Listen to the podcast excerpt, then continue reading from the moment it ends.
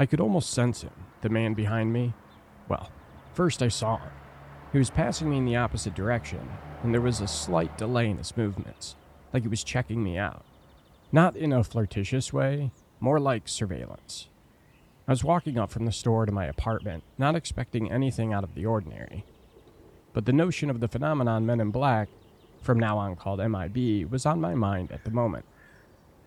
When I turned around, feeling his eyes burning on my neck, I saw him standing in the middle of the pavement, looking up at me.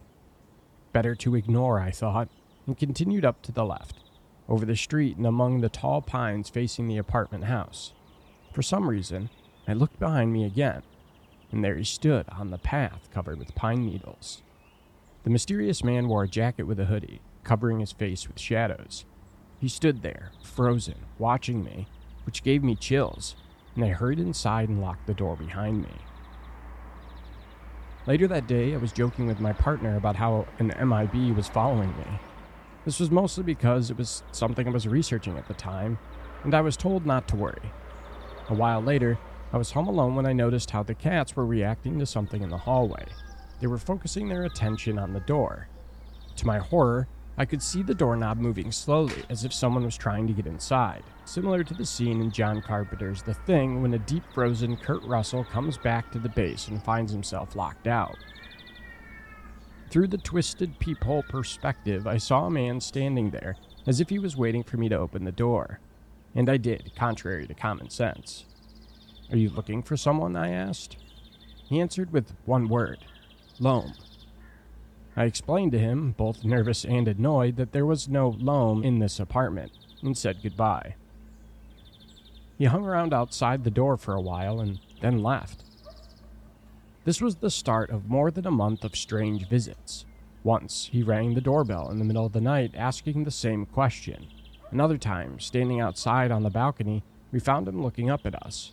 At first, we could only see his white eyes, which were almost luminous in the dark evening. It became routine, and we would find him outside our door or on the floor above, repeatedly looking down at our apartment. And he always asked the same question, "Loam?"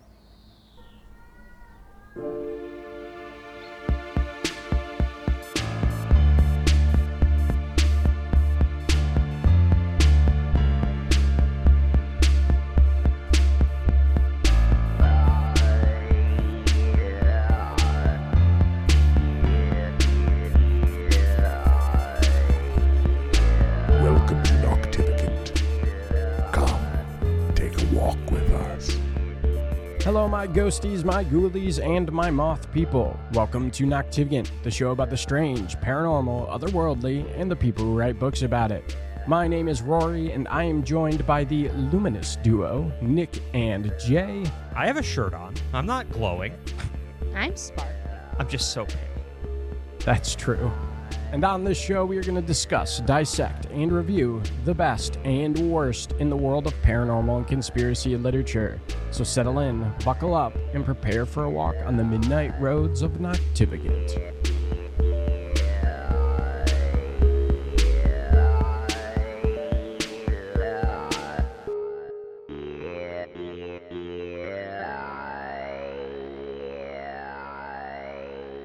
And we're back. Yay! Who the fuck let you out of the basement? You did well, I guess we did, but because we moved. Oh. You're in my house now. That explains why when I go to the basement and start screaming at you, you no longer respond by sobbing. That wasn't me before. Oh. Who the fuck is in my basement? Don't worry about it. All right, well, welcome to what is already, I feel, gonna be a bit of a wild and crazy time. This is weird for me. I'm not used to recording this soon after I've woken up. Yeah. I mean, we've done it a few times. Yeah, I know. I'm feeling real off today, not gonna lie. I feel like this could be a dream still. It's because you gathered too much magic last night. Mm-hmm, that's true. I have too much magical energy in me. I'm slipping out of reality, and we're not at all talking about a nerdy card game we're obsessed with. No, I was talking about the card game. I don't know. Shut your dirty whore mouth. I'm very used to jumping into a recording session about half an hour after I woke up. Yeah, but that. Yeah, sometimes I literally have woken you up and then you walked to where we were recording and sat down. Yep, because I would rather do that than go to bed at a reasonable hour. You have recorded valid. Next to me in a bathrobe. Yes, I have. That's common. Yeah. I'm honestly surprised that Jay's not wearing it now. I know. Everyone applaud. Jay is wearing human clothes. I'm wearing pajama pants. I didn't see the pants. All right, half credit. Half credit. You're dressed in human clothes from the waist up. I'm sure that Jay would live stream in a bathrobe if both of us wouldn't just stare at them. Maybe that's what we'll do for a live stream one day. We'll do a pajama party. I like that idea, actually. I would be okay with that, and I was going to say, if I ever do the thing I want to do where I stream video games as a way to interact with our audience more in real time, I'm probably going to be doing that in pajamas, because I legitimately think wearing outside clothes makes me worse at video games. Huh. Well, you're not as relaxed, so I get it. Yeah. Murphy is freaking out right now. He is furious. I can hear him through my headphones, through the closed door, just howling. Probably with your bathrobe. Probably. He's humping the bathrobe, most certainly. And you know what's funny? He loves my bathrobe. He doesn't actually hump them anymore. He just walks around with them in his mouth, between his legs, and he walks around wailing. And then he'll stop, and when nobody gives him any attention, he just drops it and walks away. He doesn't actually do the humping anymore. He's learned that the screaming was what got him the attention in the first place. Yeah, well, he used to, for the longest time, he would only hump in private. He would actually drag the blanket out of the room to hump it, not into the center of the room. And then I think he realized that he was getting attention from that because I would chase him down to stop him from humping my blanket. So then it became I'm going to pull this out and howl. I'm going to hump the blanket. Oh, and for a while, he had this really horrible habit of, you know, those noises he only makes when he's, like, really sick, when he's, like, severely constipated and needs to go to the emergency vet or he's going to die. He started making those when he wasn't sick because he thought it was funny to make us fly out of our chairs and come running to whatever room in the house he was in. And then he would throw himself on his back and wiggle worm all across the floor like, I tricked you. I just want belly rubs. Yeah. No, he actually does that one quite often now. And he is the cat that cried. Cat that cried. The cat that cried wolf now. Cat that cried wolf. Yeah. All right, but we're not here to talk about my fucking psycho cat. Instead, we're here to talk about what? Rory, how about Northern Lights: High Strangeness in Sweden? I like how, because Andersson. I wasn't doing it, yeah. You jumped in and did both parts of the usual conversation. Yeah, well, somebody's got to keep this show on the road. And you know what? Today, I'm not going to do it. Someone's got to take charge of this atomic circus and make it the best show in the galaxy. Oh, that's a lot of pressure. Don't worry. The clowns won't help. Jay and I are the clowns. Ain't that the fucking truth? ACAB stands for assigned clown at birth. Oh, Lord. So, like I said, Northern Lights: High Strangeness in Sweden by Fred Andersson, which is a collection of stories that our author gathered throughout his research. And it is all, and some of his own stories, like the one that I just read at the beginning here. And it's honestly, a lot of very interesting and deeply strange stories in here. What is happening in Sweden? Yeah, here's the thing is that I feel I was torn on that because part of me wanted to say, what's happening in Sweden? It's so weird. And then the other part of me was wondering, is this kind of weirdness just happening everywhere, but these are the stories Americans don't talk about? Oh, almost certainly. Like the fuzzy boxes. Yeah, I was going to say the boxes is the obvious, is the one that stands out to me, is just deeply, deeply strange. Like, it makes no sense at all. I actually have a very strange theory about that, but I assume we'll go into it in the questions. I'll find a time, yeah, opportunity. I was going to say, you always know how to plug yourself. Yeah, no, I do. It's why I was so successful in my film career in college, but those were only released overseas. I'm big in the Asian markets where land whales are sexy. Oh, my God. I don't even know what to say to that. Jay? Oh, I like how you defer to Jay. Jay, our pornography expert. Do you have anything to chime in? How is the Asian market these days? You know, I don't have a lot of fans in Asia, actually. Oh, God. I have a lot of fans in South America. I don't know why. I'm fine with that. Get off my turf. You're gonna take over the Asian market. Jay's already got South America and large swaths of America. It's North America or the U.S. itself. And me, I'll just take the ocean. Most iconic fan I've ever had, and I never interacted with this person, but like I pray for them every day. I had a fan that was repeatedly reading all of my works while living in the United Arab Emirates, where God. I'm pretty sure accessing the type of pornography I write could have legitimately landed them in prison for multiple years. I don't even know how they would have got to the website. They must have been using some kind of...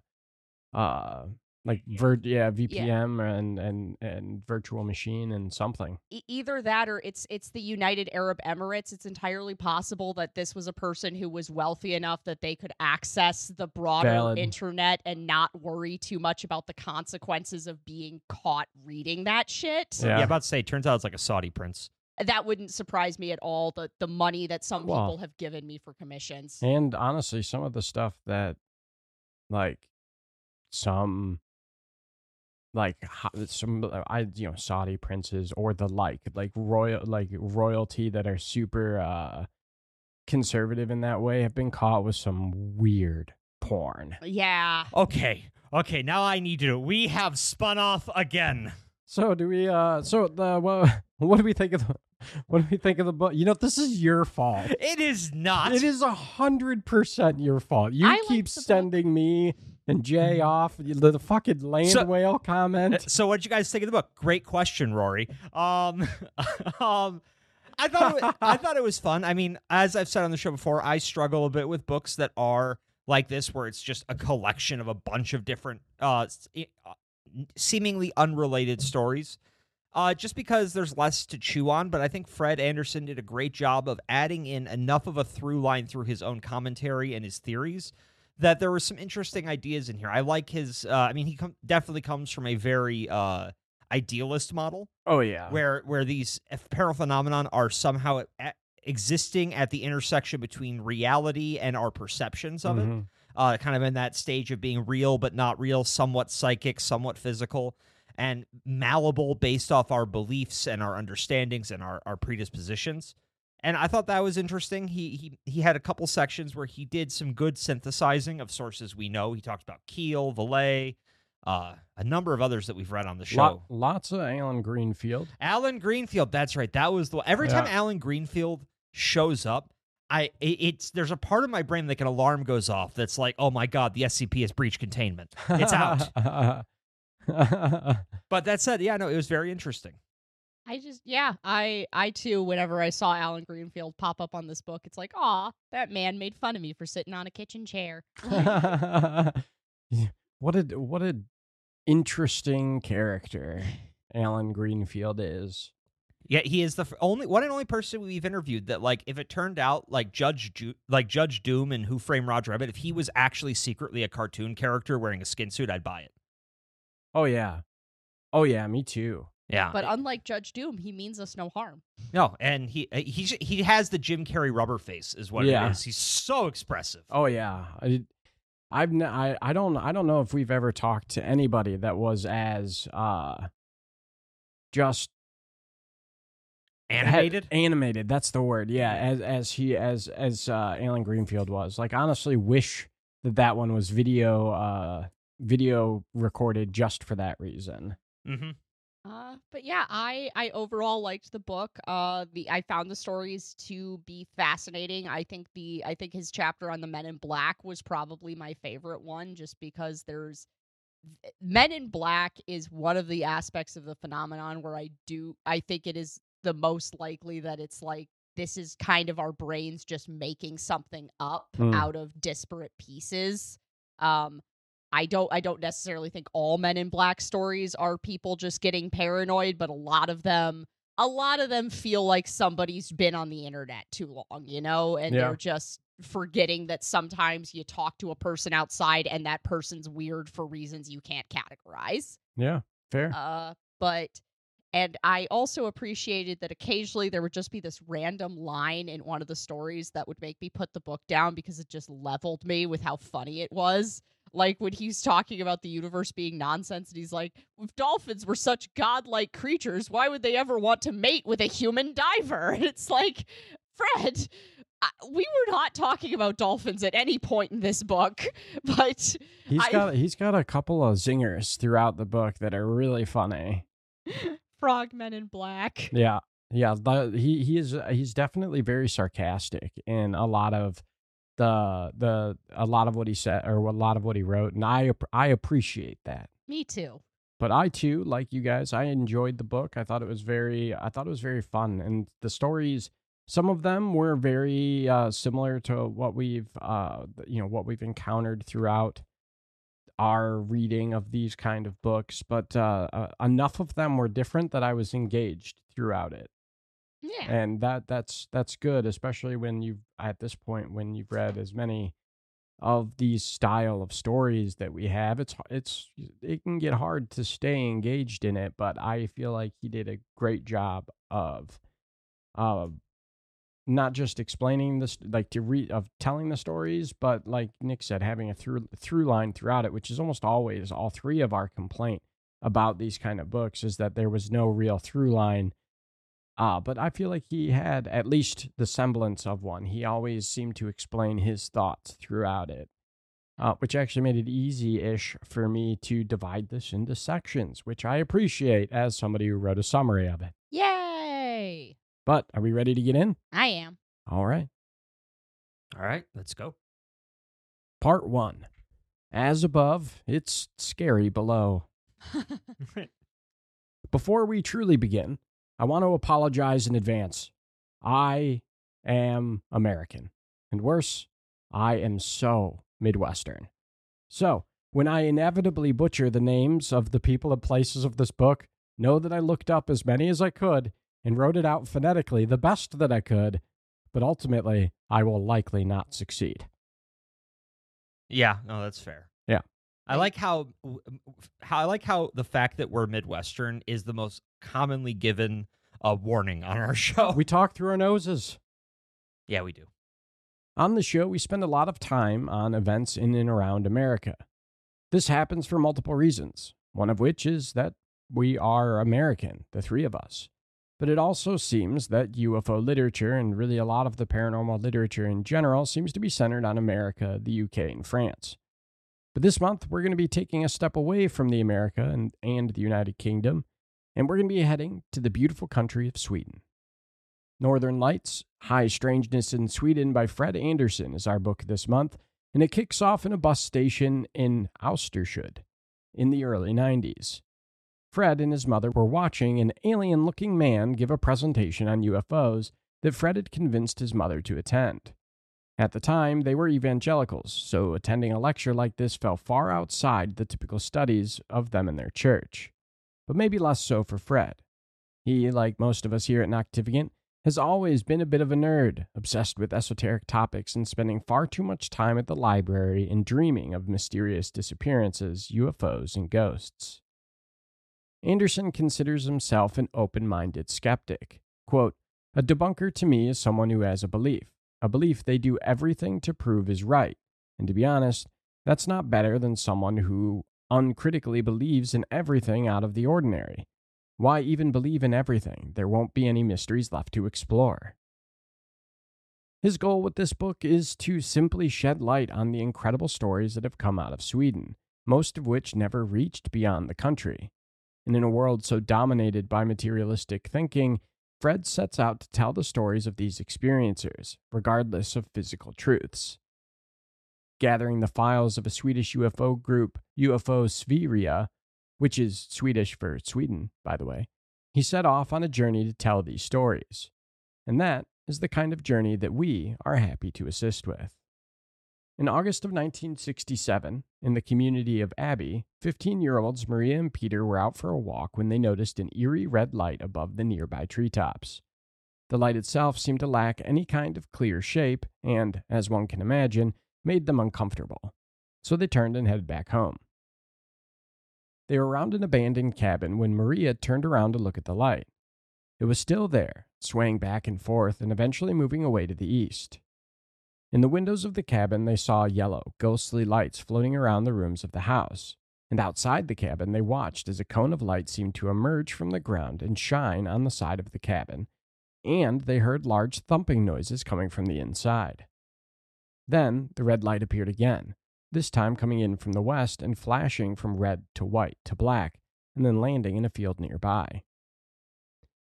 This was enough for these 15-year-olds as they fled, feeling observed and fearful from all this colorful nonsense that was happening around them. They first fled to Peter's house, and, like the plot of any good horror movie, their parents did not answer the door. As they left to go to a house where his sisters lived, a flashing light appeared 10 feet above them, accompanied by a sharp whistling sound and the sound of fast, intense footsteps. Something not human approached them. It was 4 feet tall, with a large head either covered in dark hair or a hood, wearing dark overalls, and had cords attached to its ankles. It had large, dark eyes and a small X-shaped mouth. The creature raised its arms, holding up a small box with a handle and a tube poking out the front. They responded to this in the most appropriate manner one could ask for. They ran for their fucking lives. They ran to Peter's sister's house, where they were finally let in. To Fred, this encounter is obviously very interesting. Even more interesting to him was the events that led up to it, that being the haunted cabin. A study in 2008 on the psychological aspects of alien encounters noted that people claim paranormal experiences happen in clusters, and often feature more than one type. He theorizes that these pre-events somehow prime the mind to accept or create the impossible. Fred reached out to Alan Greenfield, who you might remember from our midnight chat with him on famed magician Alistair Crowley, who suggested that paranormal phenomenon are all a part of some broader pattern. Quote, "My current thinking is that the human perception is more limited than the phenomena, which originates perhaps in something like the many worlds interpretation of quantum mechanics." The idea here being that some people have a capacity to trigger paranormal events that will then show them glimpses of the other. Quote, "It's like magic tricks in genre fiction. Both deal with illusions of the impossible, weird, strange, and unlikely, and being open-minded to one of them often transcends into the other. It's the pathway to Magonia, one could say." Peter, for example, liked sci-fi and UFOs, so for this encounter, he may have acted like the pathway since his mind was already primed and ready for the weird. Maria, unfortunately, just got dragged along for the ride. But the story doesn't end here. Paranormal activity continued for 2 nights, including unexplained clicking sounds outside, more lights in the sky, and ghostly footsteps. The day after the encounter, the family found 2 sets of footprints, one with 3 pointy toes that were about 10 inches in length, and one in 2 sections, heel and front, that was only about 2 inches in length. They also found that their apples had been taste-tested and must have been found wanting because they were covered in a strange mucus with small bite marks out of them. Those filthy bastards. Yeah. I'm just taking my fucking apples. Trying to eat the apples, and they keep like kind of throwing up in their mouths, and then it's like, dude, why do you keep biting into that? Maybe the next one will be less disgusting. I don't know. The humans seem to like them. Buddy, we're allergic to citrus acid. Well, why didn't you tell me that 5 fucking minutes ago, Dane? In 2017, researchers tracked down adult Maria and Peter. Maria was the only one willing to talk, and without prompting, she drew the creature that she had reported. Her memory of it hadn't changed in all this time, yet she had no memories of the eerie lights that had preceded the encounter. Swedish folklore is full of stories of little elves, fairies, trolls, gnomes, and the like. They are tricksters who do as much good as harm, depending on how you treat them, of course. Maybe that's what this was. Maybe Maria and Peter met a creature of their nation's folklore. Maybe it was one of Strieber's visitors taking a Swedish vacation. We will likely never know. But I think, at the end of the day, that's okay, because they certainly aren't alone in dealing with weird humanoids in Sweden. In May of 1974, a team led by ufologist and cryptozoologist Jan Ove Sundberg, a known hoaxer, decided to look at a cave where local legends said there was a 200-meter drop, 656 feet for us Americans, that led to an extensive tunnel system that housed trolls and other mythical creatures. He was joined by cave explorer Ingvar Borg, a photographer Hakan Peterson, and others. They were there to investigate these legends. Trolls in Scandinavian folklore are diverse creatures. Some are big, dumb, and scary, but others are described as beautiful, smart, well-dressed, and with a refined air about them. Quote, "In many ways, they can be counted as shapeshifters, dressing up for the occasion. This often wasn't good for the humans who encountered them. Trolls can also take the shape of different kinds of animals, like cats and owls. To keep it simple, a troll is a form of physical, non-physical, shape-shifting nature spirit in Scandinavia. The world has always been obsessed with what is below us, going back to our earliest cave drawings. Sweden is, of course, no exception. The mining industry in Sweden goes back over 1,000 years, so the entire country is filled with old mines tunneling their way into the mysterious depths of the earth. And with mystery comes legend, and in Sweden it comes in the form of the Mine Lady, a seductive entity who is said to be a sign for disasters and accidents, and if you see her, you should run. But it also could just mean that the mine needs to be cleaned up, so I guess flee, but with a broom." Just fleeing with a big push broom in front of you, like, fuck, fuck, fuck, fuck, fuck. Sundberg and team didn't encounter any trolls, unfortunately, or fortunately. It turns out the cave wasn't more than 15 to 20 meters deep, 50 to 65 feet Americans, and ended up with a collapsed roof. I mean, don't trolls, like, historically in folklore often turn to stone? In the sunlight? Yeah. According to J.R.R. Tolkien. I didn't know if that came in from anywhere else. He pulled a lot of inspiration from other folklore, but that's where it was. That, from my understanding, is where it is. It was popularized. I was just like, can you imagine if that cave was just like the open mouth of a sleeping troll? He just woke up with this awful taste in his mouth. What the hell? I mean, according to Harry Potter, they can also be absolutely humongous. So yeah, it's just, it wakes up, it realizes there's humans in its mouth, and it's like, don't move, just. Don't sneeze. Don't sneeze. Don't sneeze. Last time I accidentally swallowed one of these little fuckers, I had the shits for a month. Oh. They're so full of preservatives. Turns out he was still alive in there, trying to climb out. Gross. So gross. I hate the idea of being swallowed by something huge. I just hate the idea of being eaten alive. This was the second time in like a week that the topic of somebody being eaten by something huge has come up, because we were talking about whales. Yeah, because I was reading that book, Whalefall. It's the universe talking to you. It says you need to get a vor fetish. No, it's not going to happen. Gonna veto that. Damn it. That's okay. You don't have to. All my efforts to make you guys spoil all my efforts to make you worse people. That's not true at all. We're just picky about how we let ourselves be, worsened. I like how Jay immediately gave me shifty eyes when you said that, as if implying that there is some way I've made Jay worse that they haven't admitted to you yet.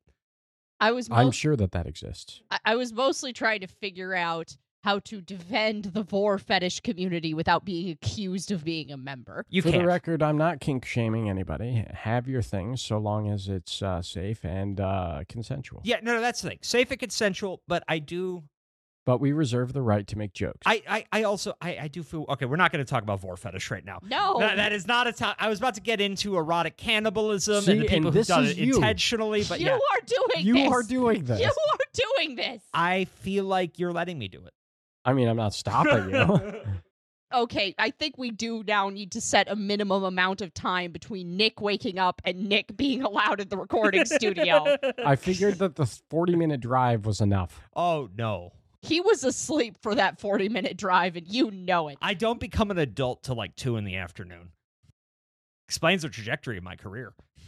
It explains a lot and why you're so miserable. You're only an adult for like 6 hours out of the day. Uh-huh. And I'm also an adult while I sleep, which is why I mostly dream of work. That's unfortunate. It's torture. Yeah. Well, I'm going to keep going now. Yeah. Yay! Fred learned of a different story from a friend, one from August of 1968, where a group of young boys, ages 11 to 13, were heading home from an old mining town called Smedgijabakken. They found an old root cellar near one of the many abandoned mines and, like any group of boys, spent the day building a hut where I'm sure no girls were allowed. Mm-hmm. As is natural. Mm-hmm. While at their new hangout spot, some of them saw two beings, 2.5 meters tall, 8 feet, that looked like twins, both wearing white hooded overalls, carrying white briefcase-like bags. They had human-like faces, but with longer eyes, of which one of the children noted that the eye color of one of them was blue. When the creatures moved, they did so in swift, light movements, which seemed, to these children, non-human. One of the boys, Benny, said that they didn't walk so much as floated. They moved as if caught in a different state of time, sometimes looping their movements over and over, moving swiftly, yet in slow motion. Which sounds so much like how the kids describe the entities seen at the aerial school sighting. I thought of Trinity. Yeah, same thing. So yeah. Almost same exact description. The weird... Yeah. Sliding, moving from place to place. Yeah, and it continuously makes me think of like either like a, you know how in like a video game, if you're a little laggy, you see your feet running, but you're moving slow. Yeah. Like kind of like that, or in like an RTS where it's like you click and they go like almost like as a crow flies. It's just turn and move. And yeah. Yeah, no, I could definitely see it. It's a weird description, but it comes up so consistently. Yeah. Yeah. And almost always around children. What if there's something about when you're a child that makes you more likely you're able to see these things, but they're somehow displaced temporally from you? Maybe it's that you don't have enough, there's not enough world experience to almost for your brain to filter it into seeing something like a normal movement. You're still open to the idea of something else, so you're seeing it all jumbled. You know how the Men in Black, if they're a thing, are always asking people, what's your time cycle? Or something very similar, yeah. Is that what they're asking about? Are they literally asking how fast do you load into your physical environment? Yeah, what's your frame rate? Yeah, what's your frame rate? Yeah. Look, I am running this body on the next gen Nivea Quantum Core, and I really need you PC asses to catch up. And then it's just the sound of a shotgun being loaded and the MIB going, God damn it, again.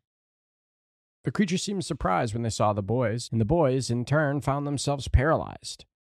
The creatures just watched them until the paralysis wore off, and when it finally did, the boys took off running along a path towards the highway. The creatures chased after them, but only for a short time before turning back. Only 3 of the boys still remember the incident, but Benny in particular was impacted. The encounter created a lifelong passion for UFOs in Benny, and in the years since, he has seen many golden discs in the skies above. And with that, we're going to go into our first discussion question. Whoa! So we've discussed things like the hitchhiker effect, and ghosts on UFOs, and the intersection of the paranormal a lot on this show, but it has been a while, so we're going to stop here for a second and talk about that. Specifically, I'm curious on your thoughts as to why it seemed that an encounter with one aspect of the paranormal seems to open the floodgates for some people and not others. Essentially, why is it that one encounter with one aspect of the phenomenon makes one person have more experiences or see more things, while others seem to get nothing more at all? I think it could definitely...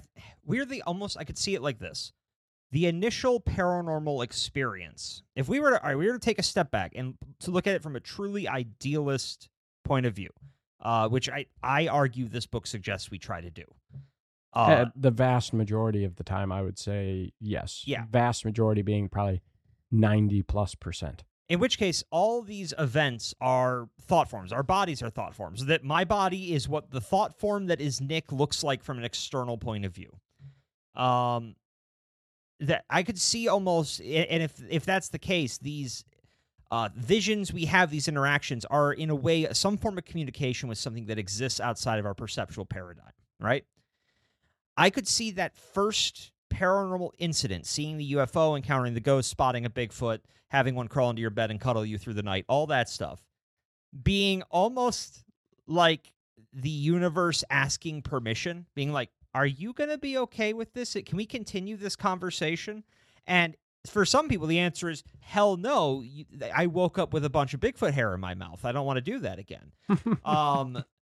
And some other people are like, you know, it tastes a little gamey, but I like Bigfoot hair in my mouth. And so those are the people where they continue to have those experiences because they've accepted them as part of their perceptual paradigm.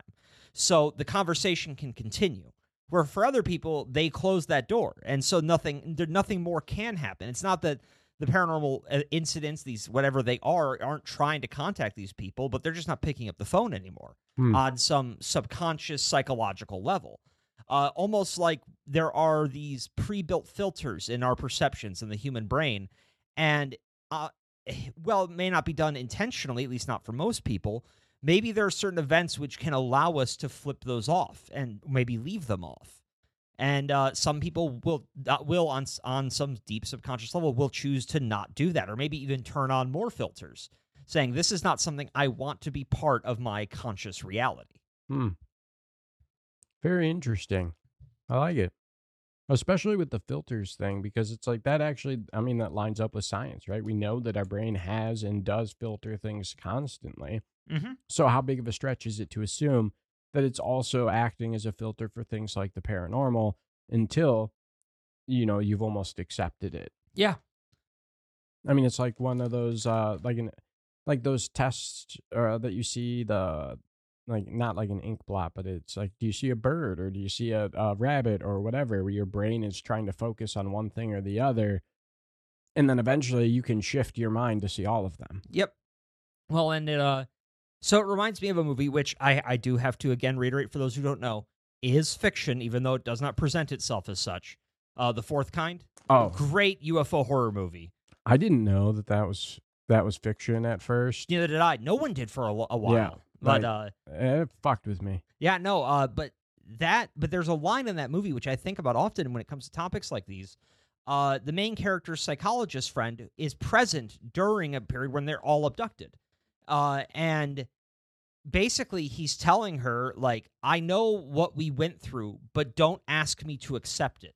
Like saying, don't ask me to believe it, don't ask me, I can't do that. And so I kind of could see it almost like that. Like, that is the case of somebody where the main character was willing to keep diving into this to find out more, to try to find her daughter. He, despite the stakes, simply couldn't accept it as part of his worldview. And it's almost like your brain or the universal unconscious or whatever allows you that choice. Yeah, yeah. Like, it's... you know, it kind of goes back to the, I mean, well, I don't like these arguments too often because I feel like people often use them to trivialize the hardships that people go through in life, specifically on the more metaphysical woo-woo side of the community. Kind of that whole argument of this is really ultimately a choose-your-own-adventure novel. Yeah, like that we are that there's very little stakes. We get to decide what is actually in our life because this is a story we're playing out. Yeah, I mean, you know, we've actually seen, in a way, we've seen examples of that. When you look at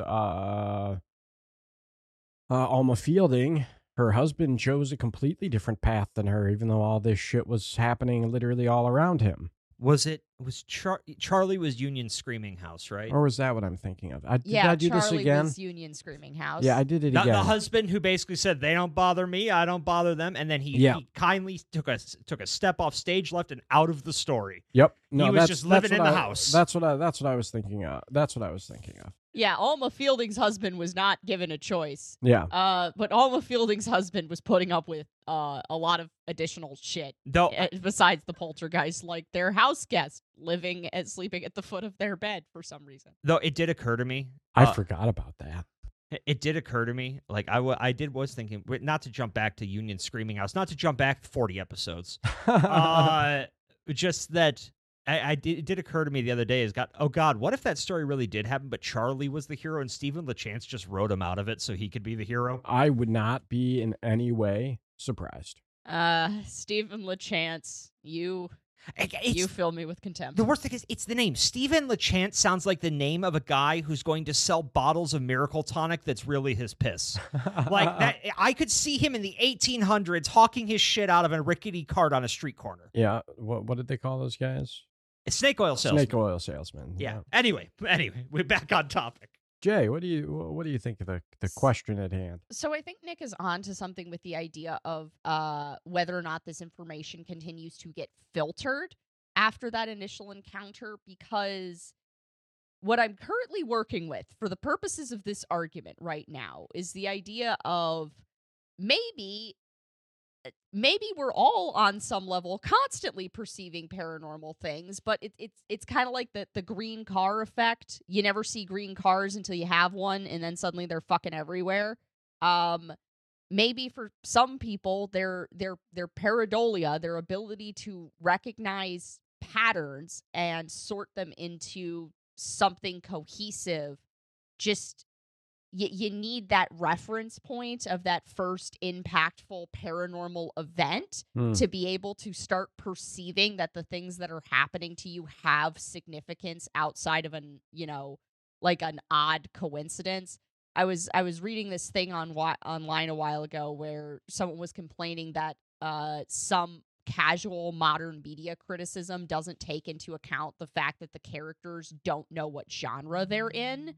So it's like, of course, if you think you're in a rom-com, not a slasher movie, yeah, you're not going to go pick up a baseball bat and search every closet in the house just because a cup fell off the table. Yeah. You're just going to be like, this floor must be slanted because a cup fell off the table.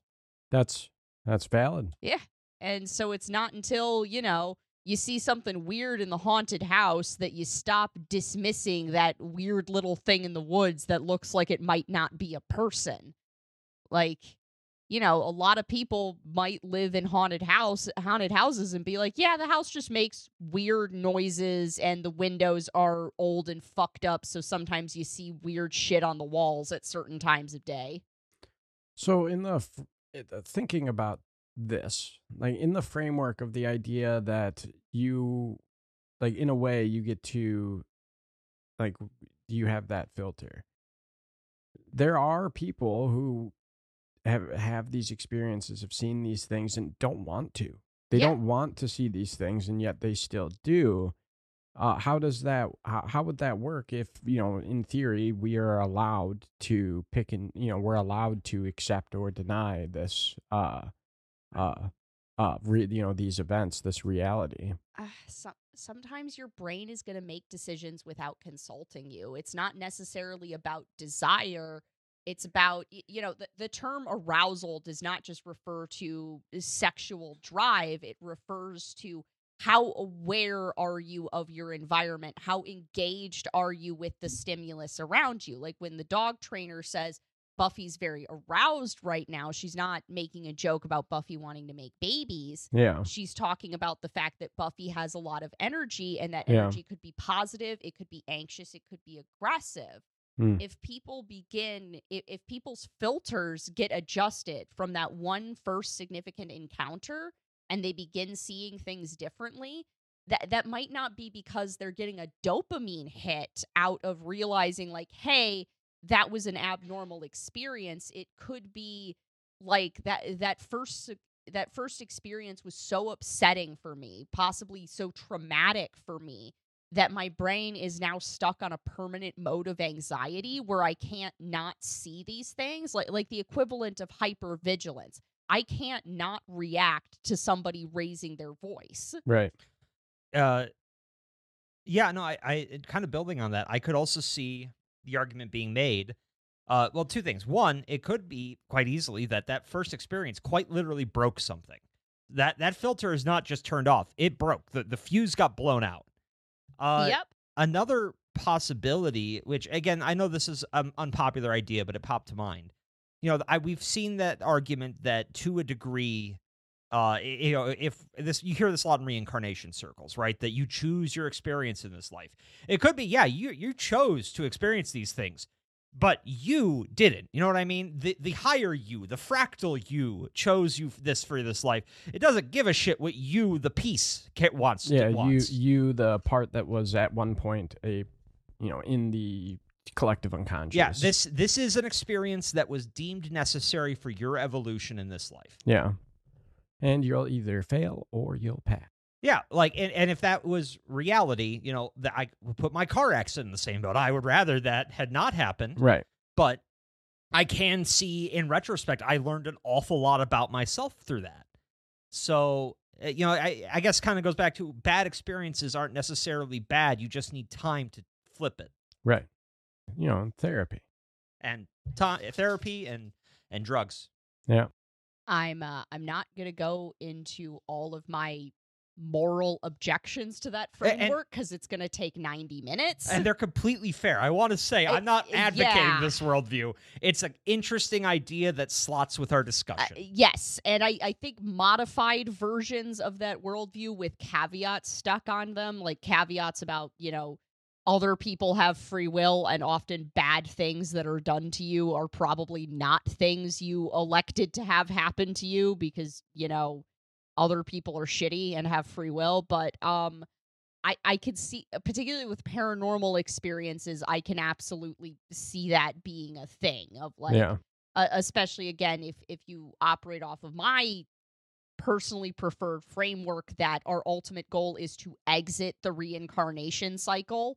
I could see this being like, well, this is my pathway up, so this needs to happen every life, regardless of if that individual life feels prepared for it or not, or regardless of that individual life, if that individual incarnation of me actually wants that. Because again, this is the path up. I need to understand that this place is an illusion and that my real life is somewhere beyond this. Mm. Yeah. Well, I don't actually have anything extra to tack onto this because everything that you guys have said here is just better framed ways of things that I was thinking about, essentially, with this question. Because, like, I was thinking about, like, the idea of, like, in a similar way, that there are some people that have seen paranormal things and choose not to engage with it and seem to be completely fine and never experience it ever again, like they turned the switch off, you know. And it's almost like, you know, you can have, you know, there's many different paths once the events happen for you, and you can always hop paths. You can go from one to the other, but either way, once it happens, that, you know, the ontological shock or whatever happens, and the path begins. You know, and it can happen as soon as birth or when you're 100 years old. That makes sense. You know, I wouldn't be surprised if some infants experience birth as such intense ontological shock that they just remain in that state for most of the rest of their life. I mean, that was actually something that I was thinking of. The idea that it, like, you know, the events triggered at that trauma, because ultimately it is a trauma, like with when we were talking to Ollie, because I've never met anyone else in my entire life that has memories, confirmed memories from other people from pre the age of 4. Yeah.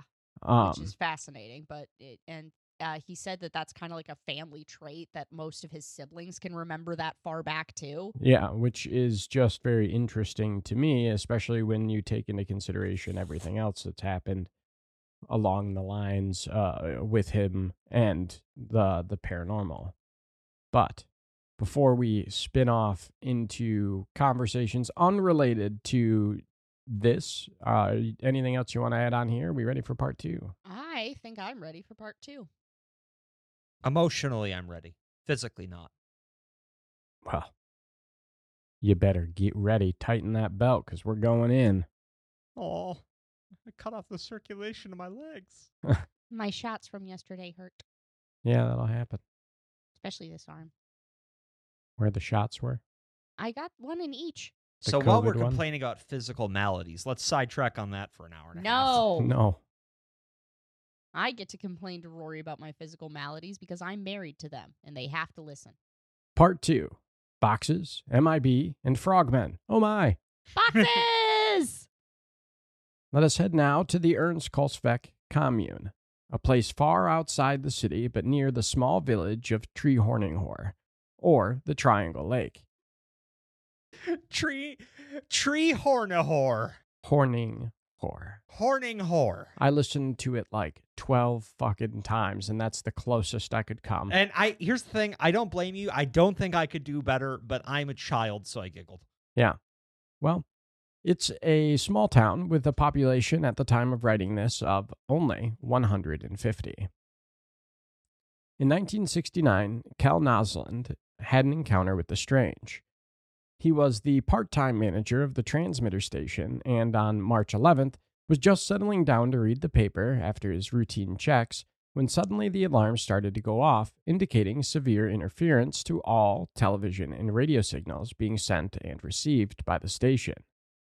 Oddly, though, everything seemed to be working fine, and before he could figure it all out, it was over, and the alarm shut off. A half an hour later, he felt the sudden impulse to go outside, as if called. When he did, he saw an enormous craft, its edges seemed fuzzy and undefined, hovering outside. It was 150 meters wide, 492 feet, and 5 to 6 meters tall, 16 to 20 feet. Then he noticed an opening filled with a gray-blue light where he saw the occupants. They were boxes. Floating boxes that, like the craft, lacked clearly defined edges. He counted 10 occupants that were 130 to 135 centimeters tall, 4 feet, and 30 to 40 centimeters wide, about a foot.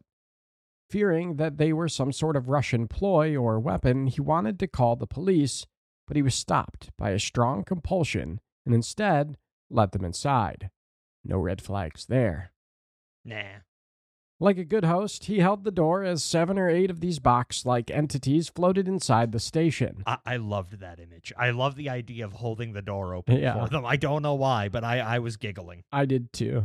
I'm imagining them bobbing through the air instead of just That's how I was doing it. Yeah. That's how I was seeing it too. Once inside, they seemed to inspect his equipment and then left, flying the craft to the north and out of sight, likely to their next appointment. Whether or not he passed this inspection from the box mafia, we don't know. But Cal did note that when they were in the station, he got the sense that their shape was a projection or a shell and was hiding something inside, as well as the continued feeling to remain calm and that they were not dangerous. This story really, in particular, really reminded me of, like, many episodes ago when I was talking about the idea of, like, maybe aliens come to visit Earth because it's, like, a preserve and they think we're cute.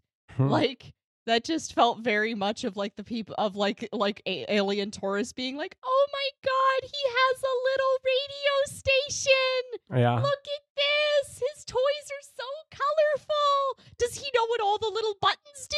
Oh my god, he does! Yeah, I saw it as like they were coming, checking out his equipment for whatever reason, and then leaving because they didn't seem to engage with him at all. They were just like, look at this transmitter station. I think they're not supposed to pet us. Well, naturally, he was baffled. He gave a statement to the police and tried calling colleagues, but they laughed at him, assuming that he was drunk. Even his own wife didn't take the encounter seriously. It's not like Cal was known for telling tall tales. In fact, he was considered a practical and trustworthy man. And regardless of what others seemed to think, he still told his story, continuing to put his reputation at risk. And believe it or not, this is not the only story around this area. In 1977, Kurt Nilsson, a shortwave radio amateur, was out driving and testing new equipment with his vehicle. While by the Triangle Lake, he noticed that the broadcast quality dropped, so he went towards the station. Before he arrived, though, he stopped his car because he was getting a weird interference with his friend that he was in radio contact with. And it was here that he noticed a strange blue-gray light. He then saw a strange machine with a dome top and 3 figures standing on top of it. The figures were about 60 centimeters tall, 2 feet. Wore gray overalls, tight gloves, and astronaut helmets. He turned his car lights on to see better, and then the creatures vanished, but reappeared again when he turned the lights back off.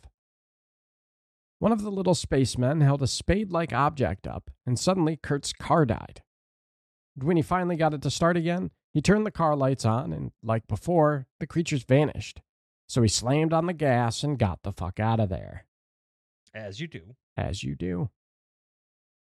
While the author is skeptical of this story, admitting that it could all be misperceptions and misunderstandings, it is that it was so close to the box creature sighting location that he found interesting. And more so, Fred notes that there are additional sightings of box-like creatures. In January of 1959, Gottfried Olsen looked out the window and saw a red and white glowing entity on the other side of the road.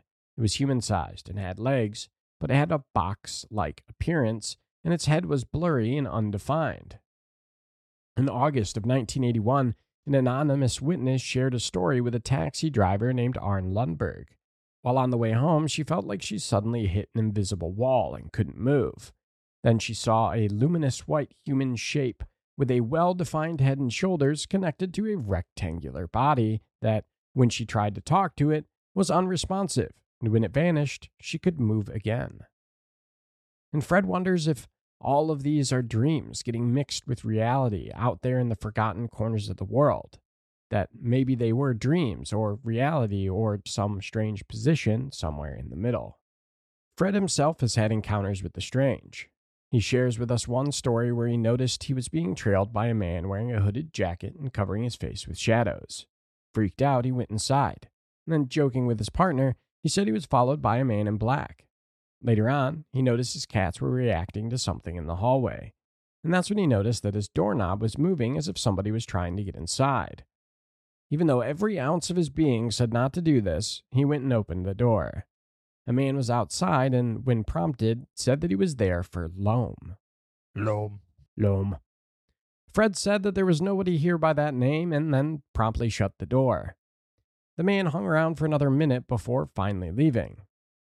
Over the next month, this continued. The man would visit and ask for Loam, and they would see him standing beneath their balcony. Long after the visit stopped, Fred decided to look up Loam in Alan Greenfield's Secret Cipher of the Euphonauts. Loam was connected to words like soul, crawl, and shadows. It's also a kind of soil that could be spelt as lamb, L-A-M, which is the same name as the gray-like entity that was claimed to have been channeled by Alistair Crowley. Crowley. Quote, so what the heck is all of this? Beats me. But one thing the MIB phenomenon leads to is paranoia. It seems to be the perfect pathway to the dreaded rabbit hole of conspiracies and high strangeness, something countless, maybe all witnesses have experienced ever since Gray Barker wrote about Albert K. Bender's encounters. In Jan Ove Sundberg's second book, this is that hoaxer dude from before, The Phantom Submarines, he claimed that Scandinavian submarines had encountered many USOs in nearby waters, but it also contained a few interesting MIB encounters, one of which is by Torbjorn Danielsen, and that is a dope name. In 1982, Torbjorn was working at a sawmill when an EMS pulled up and gestured for him to come over. They were both in tailored suits, had dark skin and angular faces. They spoke Swedish, but they had no dialect. They asked Danielsen several odd questions, including, what's your time cycle, before driving off. Later, he saw the men again down by the water with a third man, all of them dressed in divers' suits. On October 18, 1989, another witness was out fishing when he observed an object beneath the water surrounded by 8 to 10 frogmen, scuba divers. All the frogmen were oddly short, dressed in black divers' suits with transparent face shields, yet he couldn't see any other diving equipment. 2 years later, a man was out walking his dog when 4 frogmen emerged from the nearby water. They stared at him, and he got the uncanny sense that they were not human. He felt hypnotized and paralyzed as they stared at him. Then they walked past, and the paralysis faded. The idea of aliens dressing up in scuba gear to try and hide among humans is so goddamn funny. What if it's not to hide? Remember that story from, I think it was in Passport to Magonia, from like the 1700s where it was one of the sky ships and they saw a guy like in a diving bell climbing down. Mm-hmm. What if that is the visual representation of that's like the closest the human brain can interpret to what is extra-dimensional protective gear to survive our environment? I mean, it would make sense why there's been an evolution of it into things like space helmets and things like that. Yeah. It is us. It is the closest we can understand to their clothing choices. Yeah. Now, Fred takes these stories with the smallest grain of salt since Sundberg is their source. But it doesn't take away from the mystery of the Men in Black. Quote, no matter what, the MIB phenomenon is fascinating, both as personal experiences and as in mythology within ufology. These nicely dressed characters feel like they're coming from folklore, connected to fairy tales and legends. Their smooth appearances and odd behavior isn't far from the old trolls and fairies of Swedish folklore, symbols of both danger and adventure. Maybe they're sprung from biblical mythology and the three wise men kinds. Most likely meant to be magicians, Casper, Mechor, and Balthazar.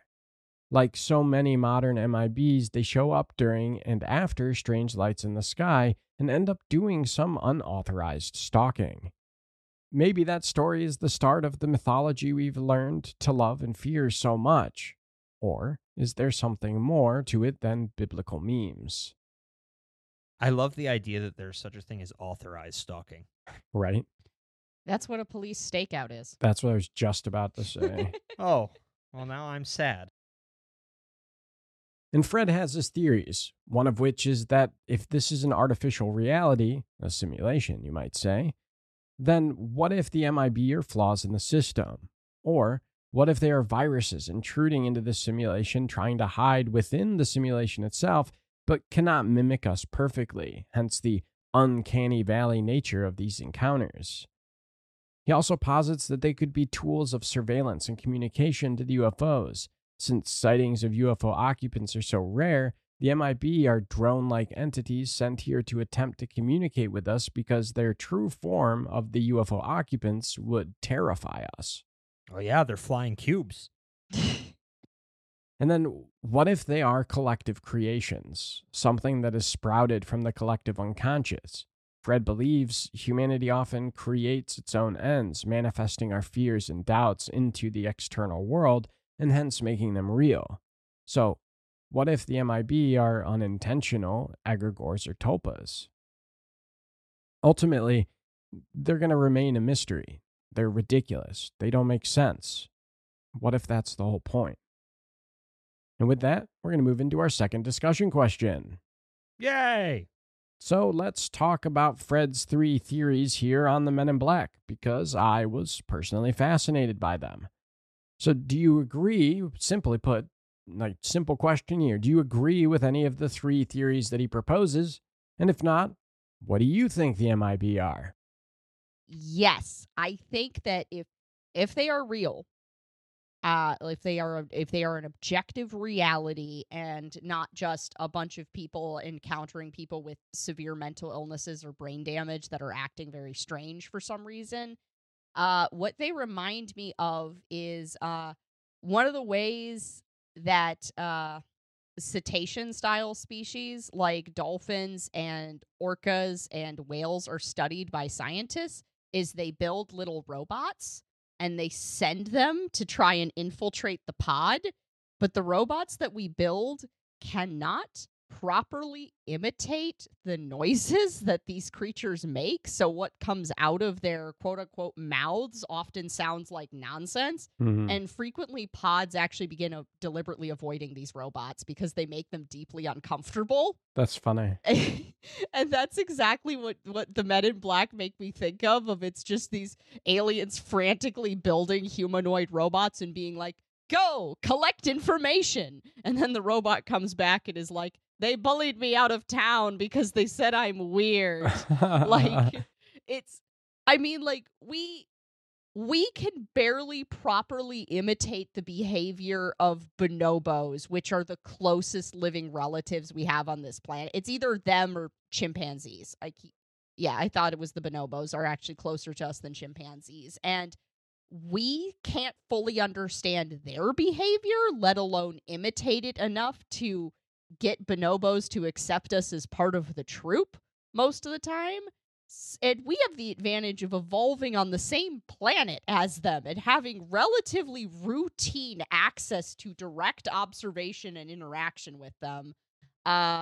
I imagine for anything that is not native to this planet / level of reality, it would be even harder to build something that could pass itself off as us.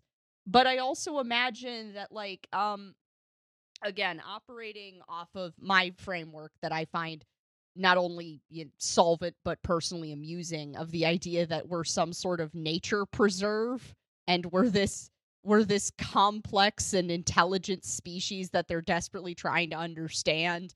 And I'm just thinking about, like, the evolution of animal rights and extrapolating out of that, of like, is whatever intergalactic council in charge of this going like, okay, no, the abductions are so traumatic for them, it's not productive. It's not productive. And also, we recently figured out these things are people. Oh God, they're people? Yeah, they're sapient. We can't be doing that. We can't be doing that to them, so we've got to figure out a different way to observe them and gather data. And someone's like, I have an idea! And they just start sending these artificial constructed humans to try and infiltrate our communities, and every time they do, it's like, well, that somehow went worse than the last test. Yeah, no, they're getting more aggressive. This time it was just stoning immediately.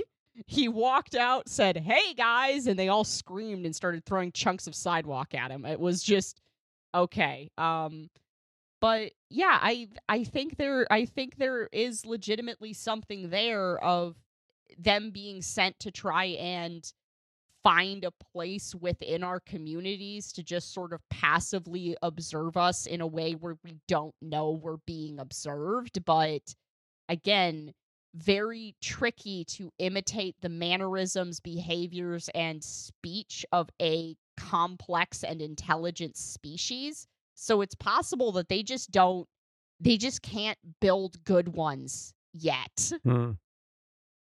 It just makes me wonder, like, if that was the case, I'd want to sit down and be like, guys, you've been going about this all wrong. Just imitate house cats. No one understands them anyway, and they can show up at most homes in the country and immediately get a place in the family. It's true. That is fair. Humans and cats have a very complicated but loyal relationship. Yeah, so, I mean, surveillance, I could see as a possibility. Honestly, I see Men in Black as somewhat of a soup scenario. There's a lot of different things that contribute to an overall mythos, because I could see some of it very easily being, well, there's been UFO sightings in this area. Okay, well, if I was a nefarious government agency that wanted to discredit this, well, why don't we send some people acting weird, asking really weird questions, and make this whole situation weirder than the press are willing to entertain? And I could see that being a part of it. I could see, and almost like kind of a chicken-egg scenario, I could also see it being, well, we know these Men in Black things show up sometimes after UFO encounters and no one believes it, so why don't we make some of our own Men in Black encounters? Meanwhile, it could also be that, hey, this is, as the Theory 3 was posited, that we have UFOs. For a long time, those have been associated culturally with the ideas of government cover-ups, Deep Throat, the X-Files, all that stuff, that when you start cracking open that Pandora's box of our collective imaginal realm, that is kind of like, a story. X follows Y, right? So that you have UFOs, people start wondering, well, is there going to be, are government types going to show up? Or am I going to get questioned by weird men from anonymous government agencies? And lo and behold, that happens. Mm-hmm. So almost like the expectation, because those two topics are so tangled culturally, creates the manifestation in external reality. Yeah. So I agree. That's kind of where I'm sitting with the Men in Black, because I think that they're more of like the collective creation almost, but like an unintentional, like unintentionally they become a creation, and 9 times out of 10 in relation to the Men in Black, or in relation to UFOs, since that's where the folklore, so to speak, started. And I think that the biggest reason why they exist and continue to sprout up is because of the cultural impact that the Men in Black and events and things like this happened. So, like you were saying, the expectation that something like this is happening, or even if one person or two people start thinking that something like this might happening, then the creatures themselves come to be, or because they are and have been created by the collective unconscious already, they start coming this way. They start heading over to this sighting because it's almost like they're drawn to the attention, unintentionally or not, because that's where they need to be at that moment, you know? I mean, that would track, because if they were collected creations of the collective unconscious, that would kind of instill them with a purpose, or just like a specific pattern of behavior. Like I'm thinking of in Werewolf the Forsaken, that thing that Sadie would say last Chronicle, what a spirit is what a spirit wants, is what a spirit does. Mm-hmm. And I see this idea of creatures of the collective unconscious within Werewolf the Forsaken mythos. That's essentially what a spirit is. Mm-hmm. Animistic spirits, yeah. Yeah, so that would absolutely make sense if it's like, well, I was created because people believe that men in suits who act strange and don't know how to eat soup with a spoon show up at UFO crash sites and scare the shit out of everybody. So I'm going to go into stasis in this tool shed until there's another UFO crash, and then I'm just going to show up there and scare the shit out of everybody. I wonder if, like, some of the weirdness about them, like that doesn't know how to, like, use a spoon properly and things like that, is almost an accident.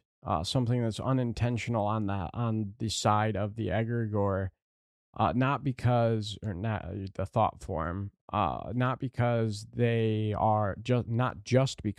actually fully human or whatever, but rather because not enough people see them as real, so yeah. Therefore they aren't fully here yet.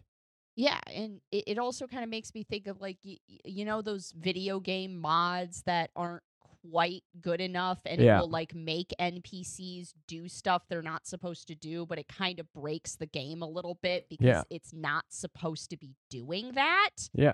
That's kind of what it feels like to me. If it's like, well, my protocols or whatever say I need to fit in, I have the urge to fit in because on some level I believe I'm human, but I was not created with the ability to understand utensils. Yeah. So it's like they're running software that's incompatible with the world's hardware. Yeah, like they're still running on DOS. Yeah. Yep.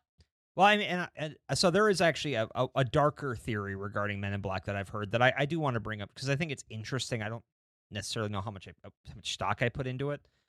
Okay, so we were talking about this idea earlier where you have a paranormal experience, it opens your filter.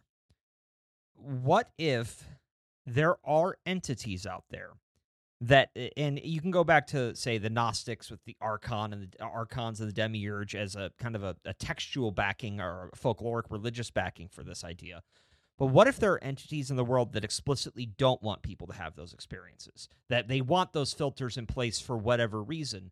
And what the Men in Black serve to do is to basically almost act as like a contagion containment. Like, you've had this experience. We can't take that back, but we can sure as shit scare you to make sure that you don't spread this as much as possible. And by acting weird, we also make your story that much more unbelievable. Yeah. So almost acting as our reality referees. I mean, like, you have experience that's straight outside the parameters of this experiment or this reality or whatever. We just need to ensure that doesn't become a system-crashing bug. I almost see that as related to the second theory, the communication and all that. It's just a different goal. Instead of wanting to communicate in a way that is, you know, positive or whatever, they're communicating by stopping you and putting fear in you and whatnot. A lot of people who've had a Men in Black powers report an almost anomalous fear, like a terror that seizes them upon encountering these people. And I think a large part of that comes from the seemingly uncanny valley nature of their appearance and actions. So if those are unintentional, then they make sense that we're fearful and then even more confused, because the natural reaction to something that is like that uncanny valley is fear, hence the fear of clowns. Mm-hmm. I was listening to the last podcast series where they revisited Mothman and were like talking about Mothman Redux prophecies. Yep, Redux. And they didn't let him get too much into it. Like Marcus and I can't remember if it was still Ben or if it was Ed at that point kind of shut him down because, you know, they didn't want him spending an hour on this rant. But Zebrowski was going on about this wholly materialist interpretation of the Men in Black, where it's like, these are former Russian and Nazi scientists that were brought over via Project Paperclip and were subjected to MK Ultra protocols in an attempt to brainwash them that went poorly and fucked up their ability to properly navigate any situation outside of what they were specifically trained to do, and that they were sent, this is also aligns with theory 3 of Fred's, of it's like they are sent as part of information gathering at UFO crashes and then for disinformation campaigns afterwards. But again, under this theory, the MK Ultra protocols they were subjected to, instead of turning them into perfect agents, just kind of melted half their brain and made it so it's like they're sort of trying to do the job you sent them to do, but you've kept them in a lab torturing them for 5.5 years, and they don't remember how to navigate ordering food at a diner. I have one major problem with that theory. Yeah? It's the CIA we're talking about, right? Yeah. They're dead. Yeah. Failed experiment, they're dead. I kind of don't disagree. Like, I can see where that theory would come from. But yeah, as far as I understand from what little we know about what actually became of the MK Ultra experiments, is they didn't let most MK Ultra subjects out of the lab because shit like that would happen to them. And it was just like, well, stick him in an asylum cell or kill him. Like, it's not, most of those victims were rendered quote unquote useless to the CIA by the end of the protocols. Yeah, the CIA is not afraid of killing people. Yeah. We do it all over the world. And by we, I mean they. They do it all over the world. And I bet you blowing our cover here? Listen.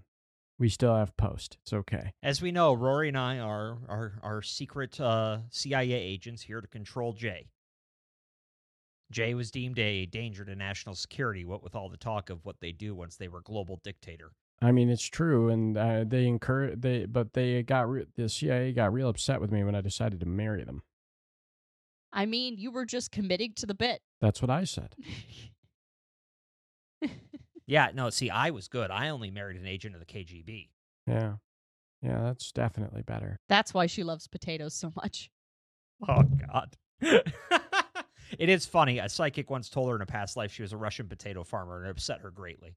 That's funny. Really? Why would that upset her? She loves potatoes. Because she said, I wanted to be something cool, not a stupid potato farmer. Most people were farmers. I know, but she's upset about it. Most people were not Marilyn Monroe. So, are we ready for part 3? I am. I should I share my theory about the box, what it is? Oh, sure. So, my crazy theory, you remember back with Strieber, the alien showed up at his bedside wearing a suit that looked like it was made of cardboard boxes? Oh, my God. Yes. Turns out it was the other way around. The box was wearing the alien. Either that or it was like, Whitley, wake up. I'd like you to meet my wife, this box. What if he was, in fact, wearing a box-like suit, but it was the closest equivalent that we would actually think of would have been fur. Oh, that's interesting. So he was, wearing another alien. Yeah. Ah! Either symbiotic relationship or corpse. Yeah.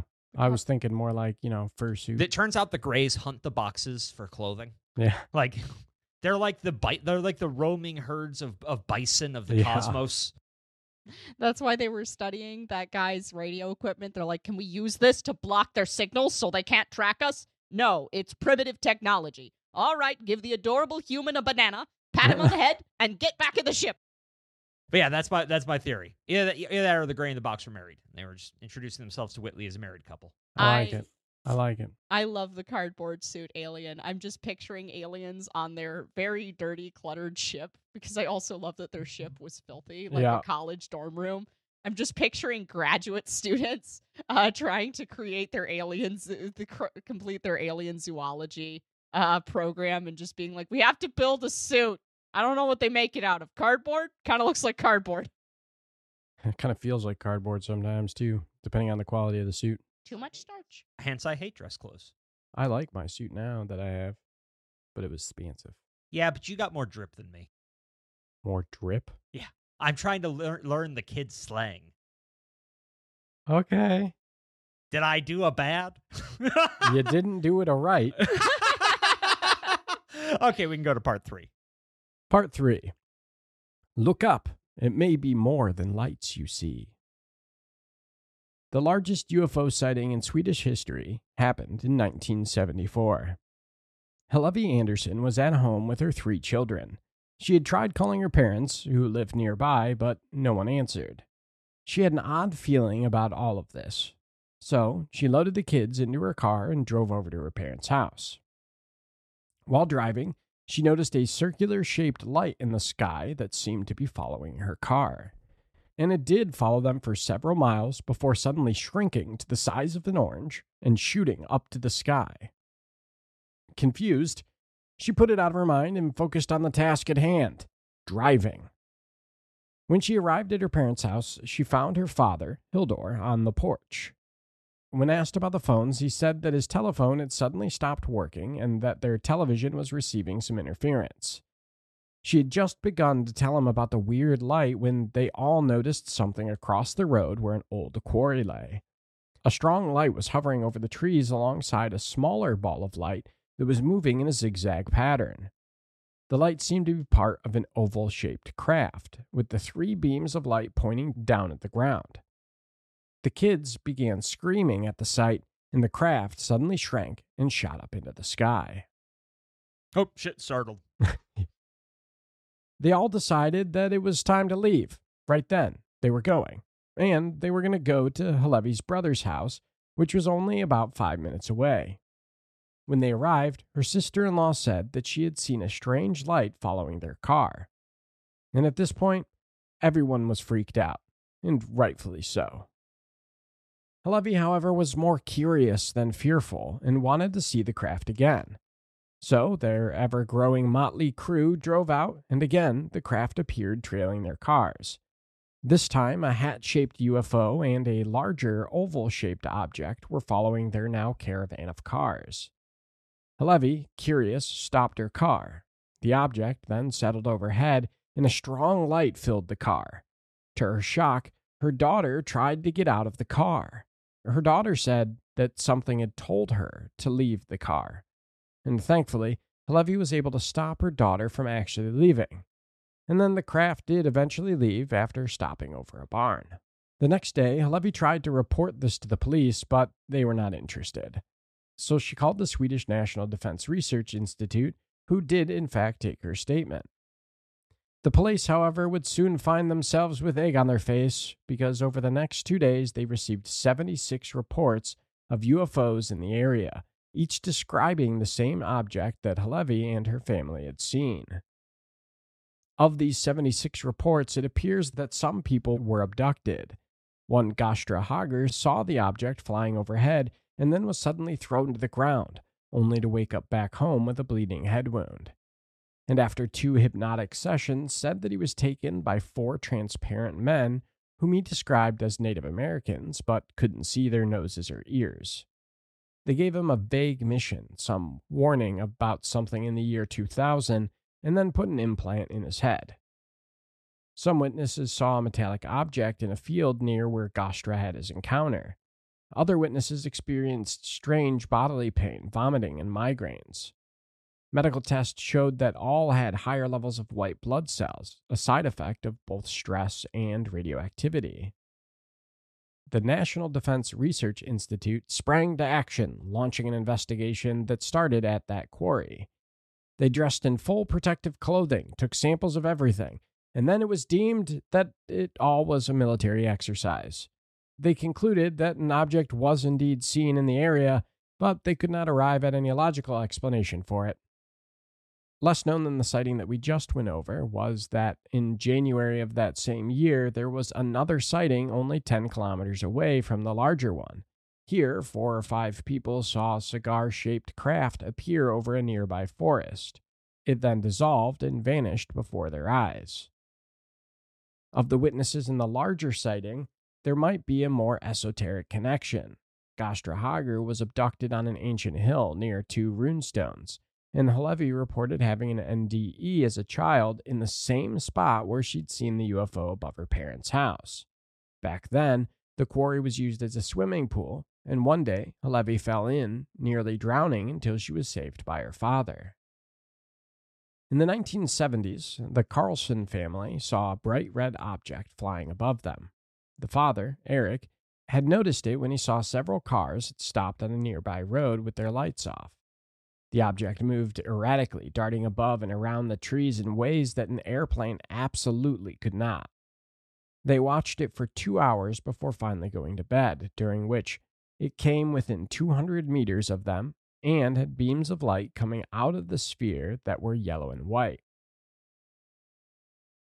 One of the other witnesses, Ellen Aronson, visited the homestead of one Rickard Johansson, who had not seen the object as he was in bed. Rickard's homestead was close to where the thing was flying. Here they found 3 triangular-shaped depressions in the earth at the edge of his garden. Word soon spread, and soon over 1,000 people came to visit and hopelessly corrupted any chance of preserving any evidence that there may have been.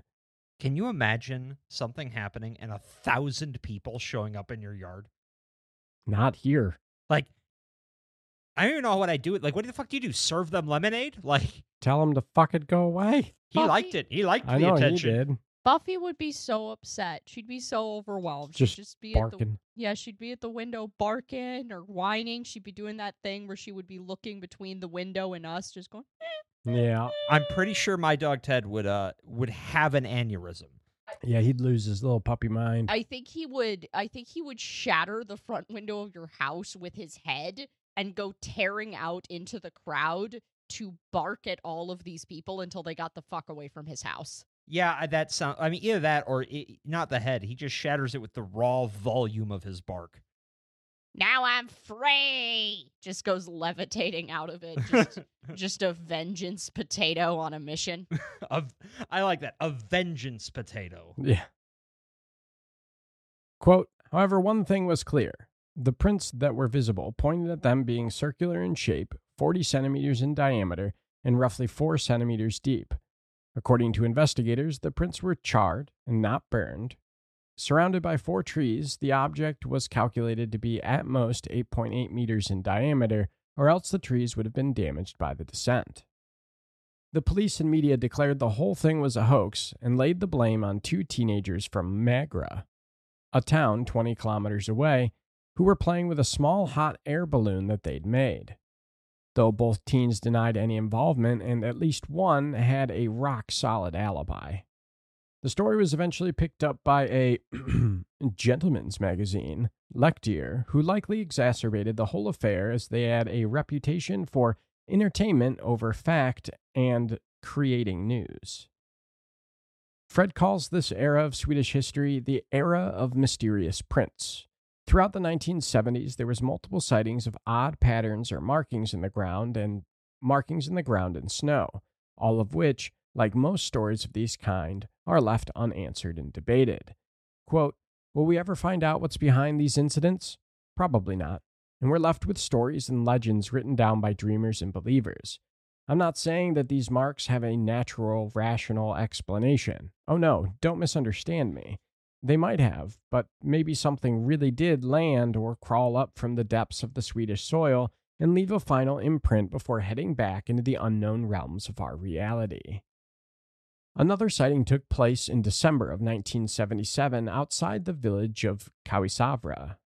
Bruno Nygard saw 2 figures on what he thought was a kick sled, but was in fact something like a large circular flat box. It had 2 dark figures on the sides who were picking stuff up off the ground, though he couldn't see what. When they saw him, they leapt into their box, which suddenly shot straight up into the sky. It then turned, flew off to the left, and vanished. During its flight, he could see the object was spinning, while the occupants in the center remained stationary.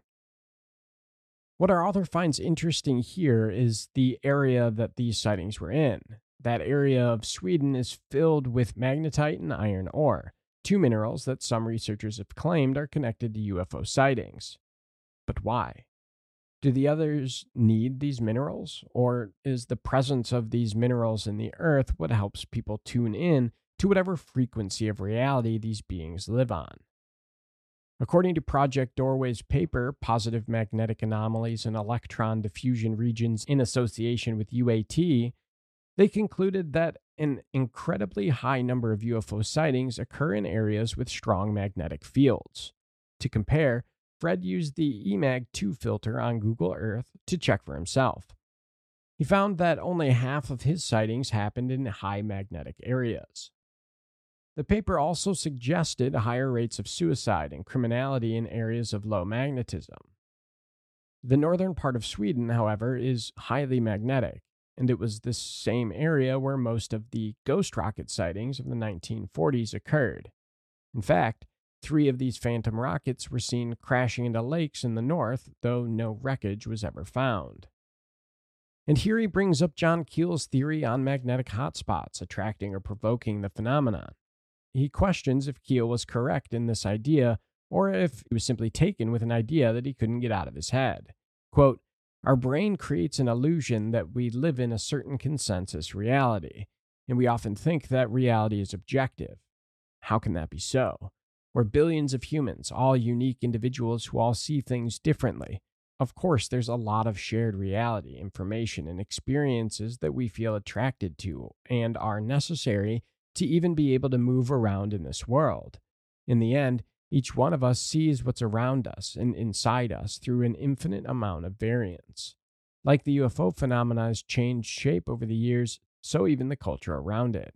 From the cheesy flying saucers of the 50s and 60s to the visually colder, slicker triangular black shapes, and then the downright boring tic-tacs of modern times. When we see something that we've never seen before, the brain tries to fit it inside the realm of known knowledge." And that is going to bring us to our third and final discussion question of this episode. So, throughout this episode, we have talked about many different sightings and many different kinds of people having them, from hoaxers to radio techs. Ignoring people who end up having a reputation for faking things. So, how much of someone's personality and past should be taken into consideration when examining their story? So, if someone is considered by their neighbors to be practical and not a gossip, should their story then hold more weight than someone who is a town gossip or known for flights of, fancy or whatever? That's, like I said, ignoring known hoaxers. Yeah, so I'm a little torn on this for a couple reasons. I mean, one, the thing is, and this is a sad truth I've learned throughout my life, is that sometimes people lie, and very often, they don't actually have a good reason for it. They lied because they were in a conversation and they felt awkward and felt like they wanted to contribute something. Mm-hmm. They lied because somebody else told a story that made them feel inferior and they wanted to one-up them, so they made up something. Or they lie because they're trying to impress somebody they're trying to go on a date with. Like, these things do happen. Everyone over the course of your life, no matter how good you are, you will tell a lie or two over the course of your life. And you might not even realize you're doing it till after the fact, that you sit back and wonder, why the hell did I just tell that person that? Yeah. And so, so your assessments of your character are important to establish veracity. But the other side of that is that I know people in my life who have decided that I am a hateful, manipulative person. Which is just fucking wild to me. And I have, as far as I was aware, I hadn't done anything to deserve that reputation. But let's say I'm in a situation like that where my neighbor just fucking hates me and I see a UFO. They say, well, that person's a liar and a manipulator. You have to take into consideration that the person who's telling you the person's lying might be lying. True. And so because of this, and I understand this is kind of one of the core frustrations with the UFO community, in that this phenomenon seems to resist leaving physical evidence. And at the same time, the evidence it does leave is in this murky area of truth or fiction, of what, basically personal opinion, personal experience. And so I really think when it comes to these topics, yes, you should consider that. Of course you should. But at the same time, even if somebody was a liar, let's say no one was lying about them, they were a liar manipulator, there's nothing saying that person can't also have a UFO experience. And so I think the more pragmatic, or I guess more functional way of approaching those situations is to say, okay, I don't know who is telling the truth here. I will look for physical traces, but assuming I don't find any of those, the best I can do is take this story and compare it against other stories of its kind and look for common threads. Because if you have elements that, say, show up in 85% of cases, that's a strong indication to me that, yes, even if some of those were lied or made up or were influenced by those pre-existing stories, that there might be a there there. There might be some... Odds are that there's truth here. Yeah, whereas if, somebody tells me, a good example, which, again, may have happened, may not. If I hear 1,000 UFO stories and only in one is a man bullied by a sentient flower, that's the one I might raise an eyebrow to, because it's an outlier, we're pattern recognition engines. So you're looking for the things that stick out that don't quite fit. I like that you're essentially using a data analytical approach to this. Yeah, well, I mean that's my job, infecting me. Yeah, no, it's good. It's actually a really smart. It's a way to be able to take a step back when you're analyzing the phenomena as a whole. Mm-hmm. But when the downside, or the part that I think will end up being a challenge, is when looking at something at an individual basis, you can't take that step back. I think really what it comes down to for me is, regardless of if the story someone's telling me is true or not, at the end of the day, I just try to keep in mind that because it's a single story, there's only so much I can glean from it. There's only so much it's going to inform. I need aggregate, and I need bulk data. But beyond that, it's even if the person's lying, they care enough to make up this story. It doesn't hurt me to listen to it. It doesn't hurt me to tell them, to ask them follow-up questions, to act like it could be real, because it might be. I really hate the knee-jerk reaction a lot of people have to say that wasn't real. Mm-hmm. I don't know. I don't know if it was real or not, but I know you felt it was real enough to tell me it, or you felt you should lie to me. And if it's the first case, well, then I'm glad to be an ear for someone who's had an experience they can't talk about. And if it's the other, well, then that's a reflection on their character, not mine. Right. Me being accepting and being a good person who will listen to them, that is the best I can do to display who I am. Them lying to me is on them. Yeah, I agree. I personally do think we should take people's reputations into account when evaluating these stories, simply because we don't have any other way of necessarily assessing if they can be treated as a reliable source or not. And it's important to feel like your sources are somewhat reliable. If we're going to get anywhere studying this, I feel like it is important to take any steps possible to minimize wild goose chases or things that are ultimately the setup for someone's alien-themed MLM from taking up too much space in the conversation. And yes, there are incidences where someone is labeled as a liar, but is labeled as a liar unfairly. But if you have a community of only about 400 people and there's one guy in it insisting that he saw Sasquatches in a flying saucer taking people's cows, and 350 other people in that 400-person community are like, do not listen to Barry, he's a fucking liar, I'm gonna tend to side with those people, especially if, their reputation for being a liar comes from them attempting to tell lies about this particular thing before. But those are the ones that I said to ignore. Okay. Yeah, I know. Because known hoaxers and things like that, obviously... Yeah. If that information comes to light, you have to take that into consideration. I'm saying Joe Schmo, me, right? There are people who would, like, to Nick's point, there are people that would tell you I'm a pathological liar. But if somebody asked you, you wouldn't say that about me. Yeah.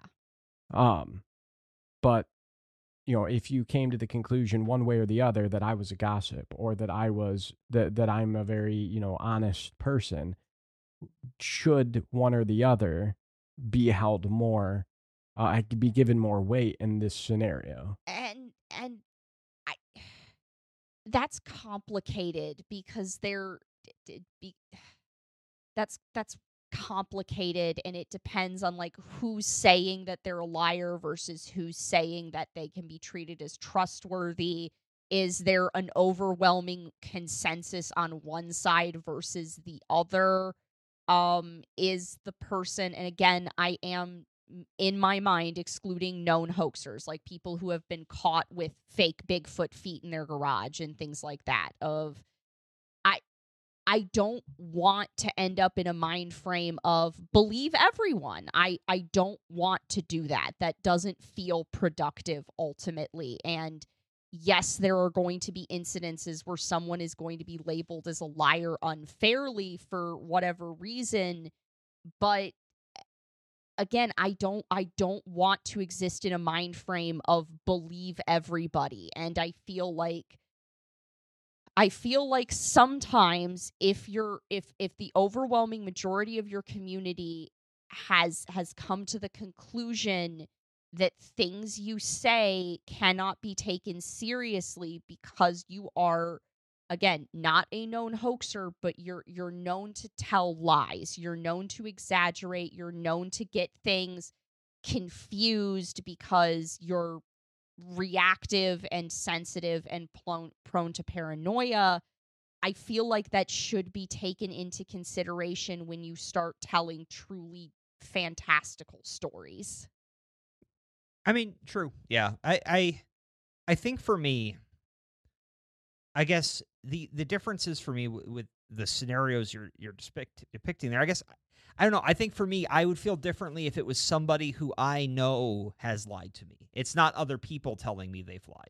Like, I'm not going to name. We had a mutual ex-friend who was prolific in their lies, and yeah, I wouldn't believe a crazy story they told me.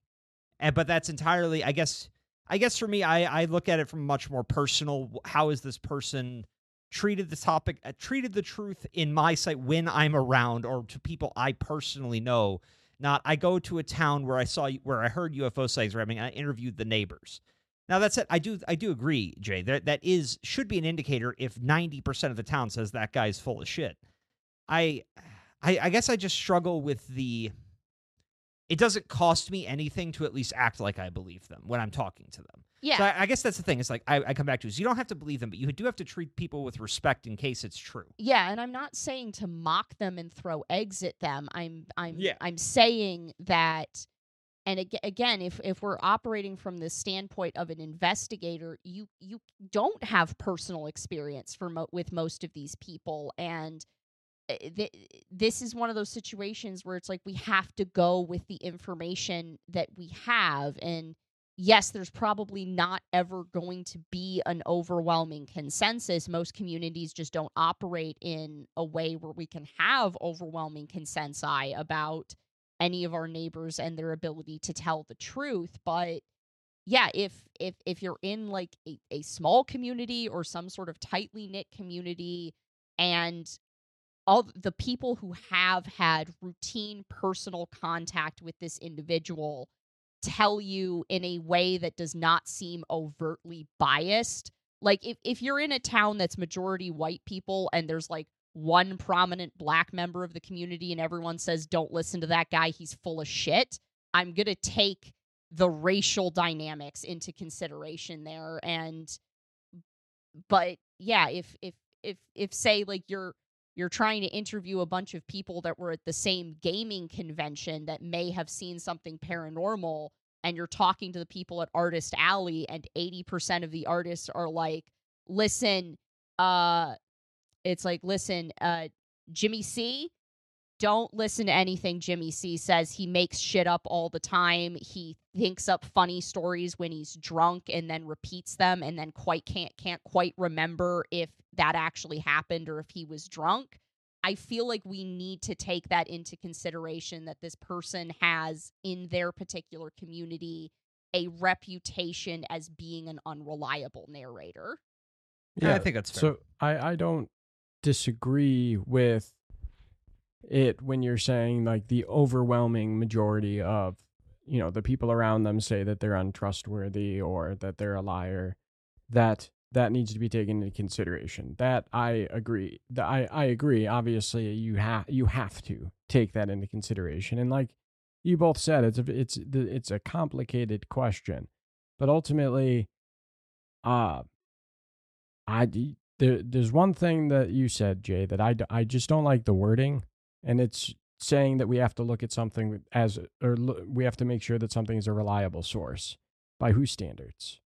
Because reliable source and the concept of reliable source, as everybody in this community talks about it, is laid out by the government. It's laid out by what they define as a reliable source. So if you are a well-spoken, educated, hard-working,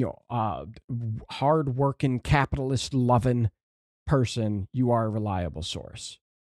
And I disagree with that, because they are going to, like, obviously I'm being sarcastic with it, but I don't think that just because somebody works at an office like me makes them more reliable than somebody that works at McDonald's, but almost every UFO investigator would.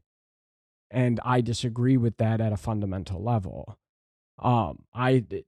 The fact that somebody is less off or less educated or, you know, less well-spoken or a gossip versus, you know, a more rational, down-to-earth person shouldn't matter to me, because otherwise you're punishing somebody, essentially, whether or not they had an experience, you're punishing them for being an imaginative person, for being somebody who likes to chat and see and observe their neighbors. And yeah, some people got a big mouth, but you're effectively taking, you're throwing aspects of their, you know, what they might be witnessing out the window just because they are the way that they are doesn't make them less reliable or a less reputable source.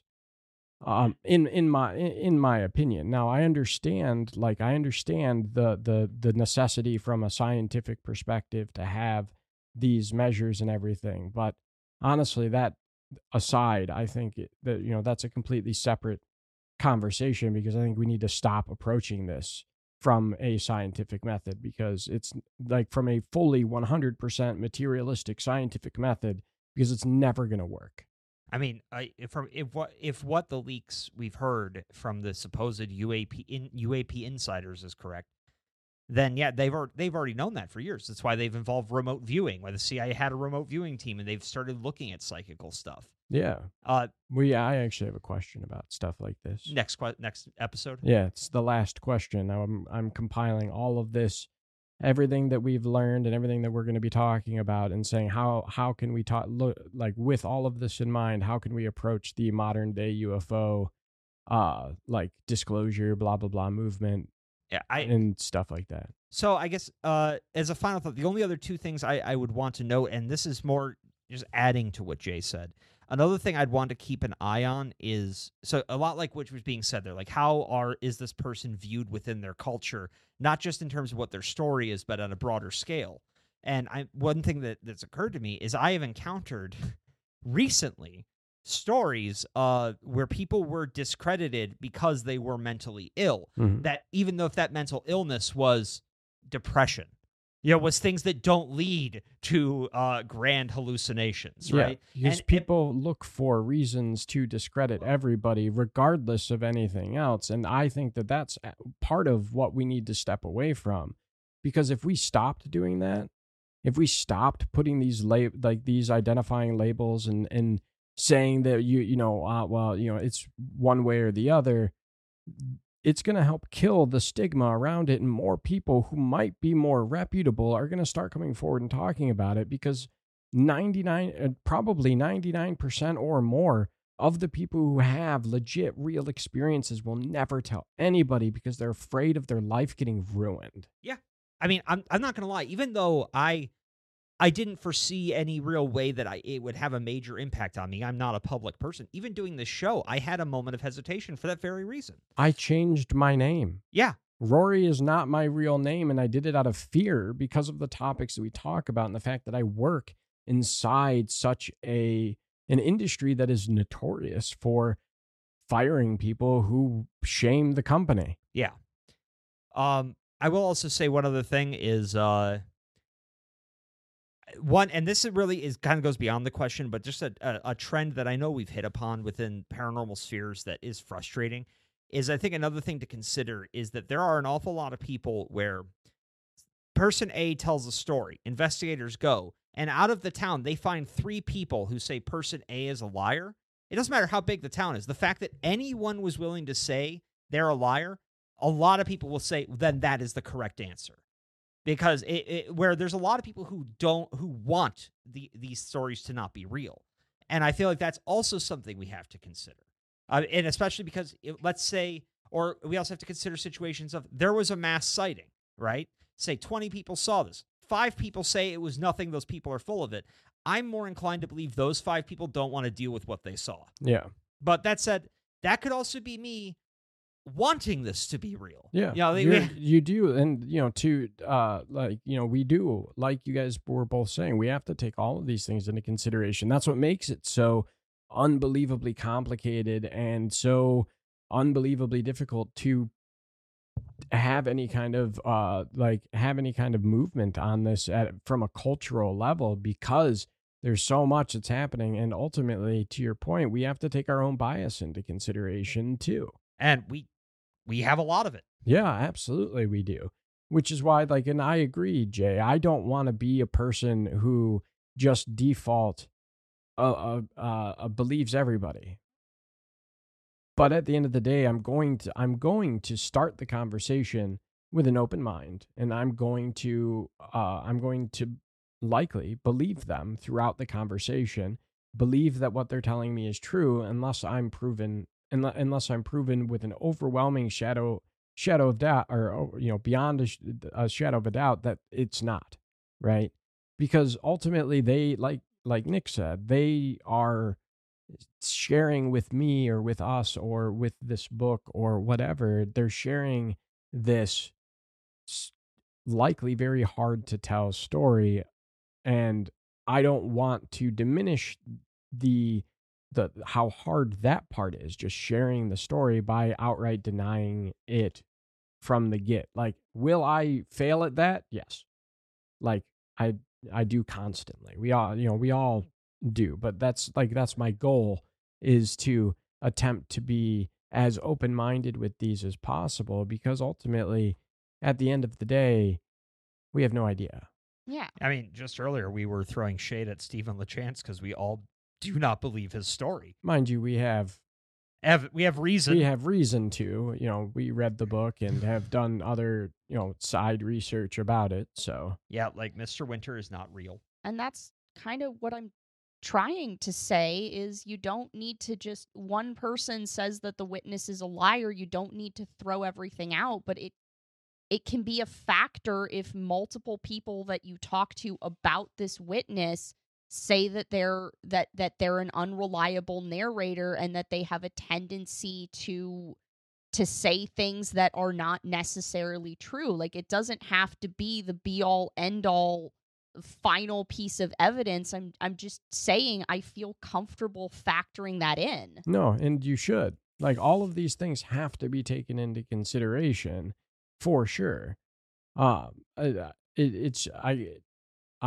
don't disagree with your approach. The only reason why I went on the tirade about the idea of reputable or anything reliable source is just because of how mostly the UFO community specifically treats that, that word and that idea of reputable, reliable source. And that's fair. But that was all I've got for this. Yeah, I think that's it. That's it for me as well. Anything else on this one? Nope. Because the About the Author will be next week. Yeah. Good book. Hope everyone's been enjoying it. Oh, we forgot to mention what book at the top. We forgot to mention what book we're going to be reading this month for next month's episode. Serpents of the Sky, Dragons of the Earth by F.W. Holliday. Which is a cryptozoological classic. F.W. Holliday is one of the golden oldies who is long dead. So don't anticipate that we're going to talk to him. Yeah, yeah. And you know what? We can start this announcement now. We've got obviously the two-part episode on Northern Lights. We've got a midnight chat with the author, Fred Andersson. And then what are we doing for the last event, Nick? So we're going to be doing another live stream as the second in what is going to be a monthly live stream series. And as per some of the feedback we got on the November stream, we are going to do an Estes Method session and attempt to summon up Santa Claus. Yes. Santa! I am legitimately working in my mind on preparing a ritual to summon Christmas cheer. And it helps that you are Nick. Yeah, going to be summoning Saint Nick. I am a large, somewhat jolly bearded man, red in the face, named Nick, born 3 days after Christmas. If anyone can do this, it's me. I agree. I think we can do it. I was put on this earth to be a vessel for the claws. Yeah. I would comfortably label you as jolly.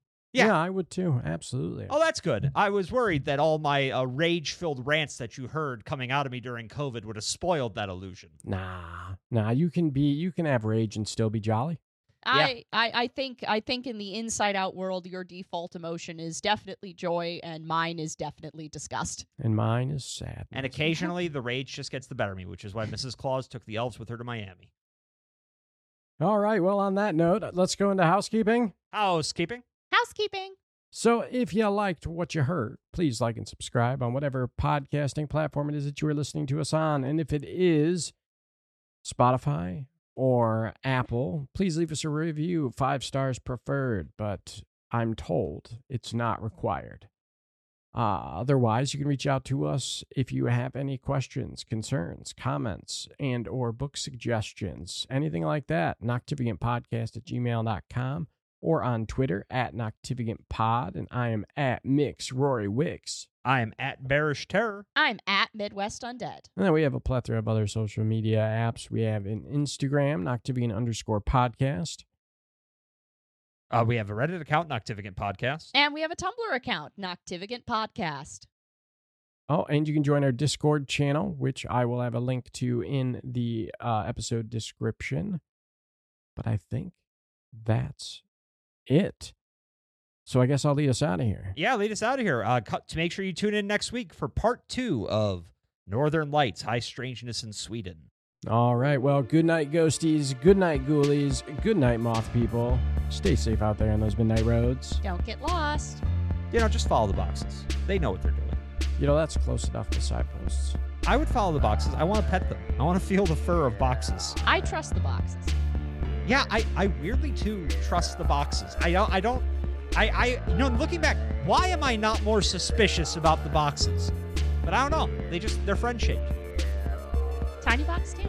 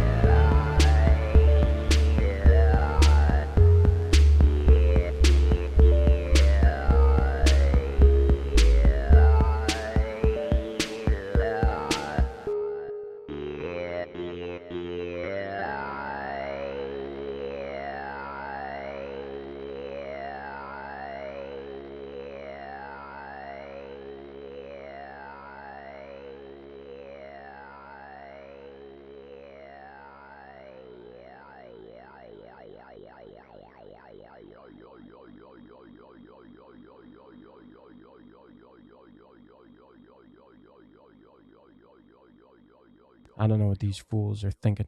I don't trust these boxes.